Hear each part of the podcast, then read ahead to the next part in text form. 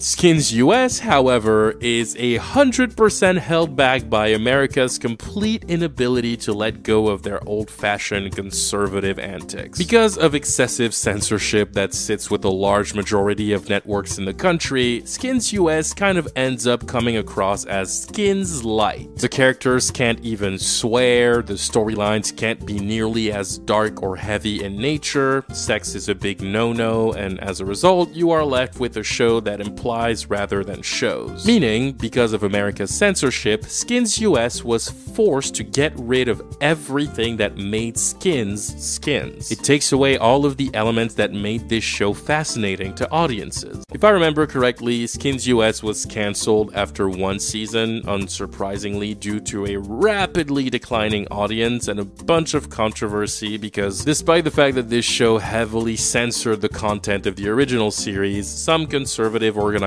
still went after the show to try and censor it further because they thought it was too scandalous. The plot devolves into an overly convoluted mess where there ends up being several teen pregnancies and teen marriages and just a whole lot of conservative ideals being thrown at your face.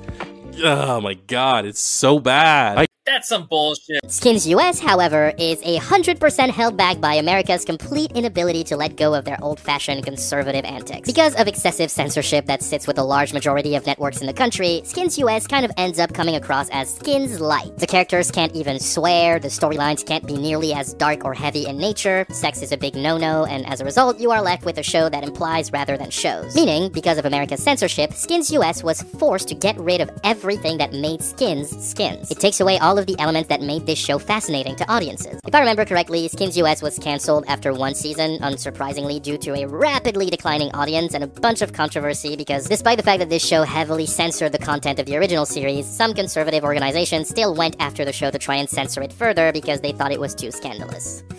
The plot devolves into an overly convoluted mess where there ends up being several teen pregnancies and teen marriages and just a whole lot of conservative ideals being thrown at your face.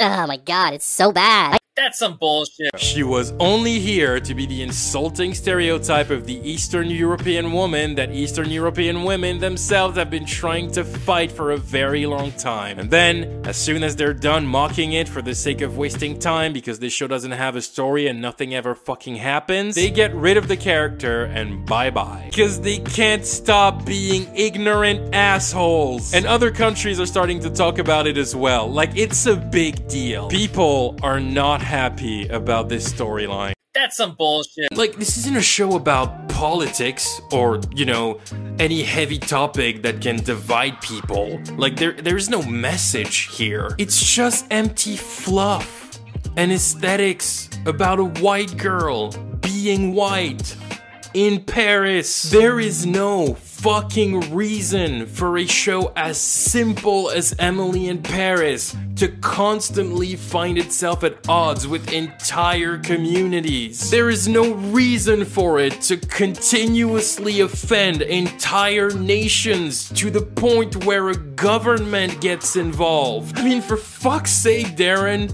It's not rocket science. Just stop going out of your way to humiliate foreign cultures for jokes.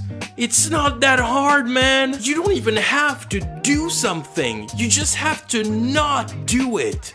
It's the easiest thing. That's some bullshit. Toni Topaz. Okay.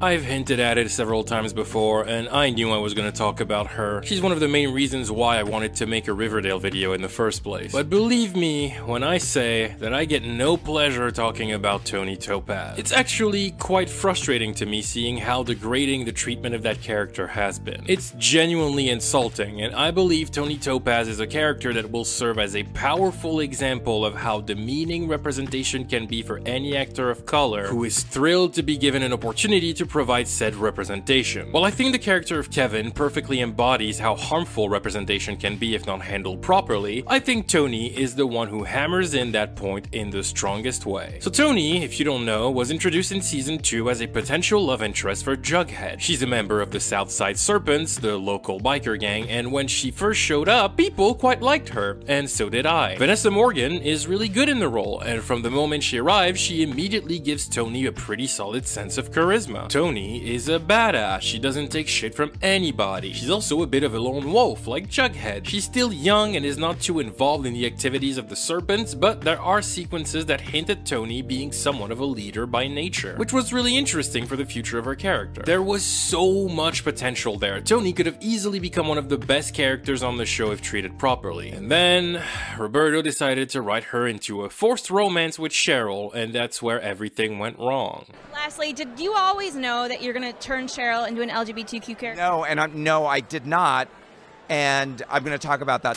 Yeah. In season 2, right around the time that Toni's first storyline ends, Cheryl and Toni become a couple. And this is where some of the most insulting writing in this show begins to happen. Now, full disclosure, this is gonna be a little hard for me to discuss without genuinely getting angry. I'm gonna do my best, but please bear with me. The regression of Toni as a character happens so fast and is so insanely demeaning, it actually blows my mind. To make it short, over the course of season 2, Roberto turned Toni into Cheryl's pet. And no, I didn't say girlfriend, I said pet. And that's not hyperbole, I need you to know that I mean it. Toni goes from being this badass, independent, and also very human character with so many distinct personality traits to being a silent background character at Cheryl's feet. Her personality disappears, her interesting dynamic with Jughead completely vanishes. You never see her hang out with the serpents anymore, even though they're like a family to her. Everything about Toni as a character is erased from that point on. All she ever does is follow Cheryl around and she stands next to her quietly while Cheryl does things or talks to people. She loses her entire identity. She barely even has lines in the show anymore. Now she's just Cheryl's submissive little pet and it's infuriating. She's in the show quite a lot. Vanessa Morgan is a series regular, but make no mistake, every single second of screen time given to Toni is about Cheryl. Toni doesn't have storylines. That would be too good for her. No, she's just here to be a pretty decoration in Cheryl's storylines, the white girl. And I'm not kidding, the most that happens to Toni is at some point in season 3, she tells Cheryl that she feels lonely because she's not with the serpents anymore. So Cheryl buys her a girl gang named the Pretty Poisons, and she's like, Here, Toni, I bought you new friends. And it's just, ugh. The Pretty Poisons are not even characters, they're just eye candy. They don't even have names, I'm pretty sure they never even have lines of dialogue. Like, they don't speak, they're literally in scenes to stand behind Toni the same way Toni is only in scenes to stand behind Cheryl. And it sucks because the idea of Riverdale having an all female gang could have been intriguing, but they're essentially relegated to being toys that Cheryl bought for her pet because she was bored. It's just so dehumanizing, and it's even more frustrating because Roberto has proven again and again that he would not be treating a character like Toni this way if she had been white. And it seems like I'm not the only one thinking that. Vanessa Morgan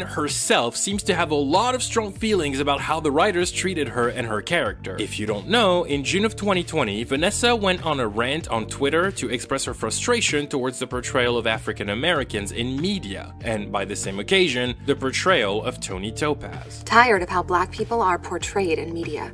Tired of us being portrayed as thugs, dangerous, or angry, scary people. Tired of us also being used as sidekick, non dimensional characters to our white leads. Or only used in the ads for diversity but not actually in the show. It starts with the media. I'm not being quiet anymore. Later on, she even added in another tweet that not only is she the only black series regular on the show, she also is the one who is being paid the least out of the entire cast. And as you can probably guess, those tweets created quite a storm online and a lot of people got implicated. That's some bullshit. It's actually quite frustrating to me seeing how degrading the treatment of that character has been. It's genuinely insulting, and I believe Toni Topaz is a character that will serve as a powerful example of how demeaning representation can be for any actor of color who is thrilled to be given an opportunity to provide said representation. While I think the character of Kevin perfectly embodies how harmful representation can be if not handled properly, I think Toni is the one who hammers in that point in the strongest way. That's some bullshit. So Cheryl buys her a girl gang named the Pretty Poisons, and she's like, Here, Toni, I bought you new friends. And it's just, ugh. The Pretty Poisons are not even characters, they're just eye candy. They don't even have names. I'm pretty sure they never even have lines of dialogue. Like, they don't speak, they're literally in scenes to stand behind Toni, the same way Toni is only in scenes to stand behind Cheryl. And it sucks because the idea of Riverdale having an all female gang could have been intriguing, but they're essentially relegated to being toys that Cheryl bought for her pet because she was bored. It's just so dehumanizing, and it's even more frustrating because Roberto has proven again and again that he would not be treating a character like Toni this way if she had been white. That's some bullshit.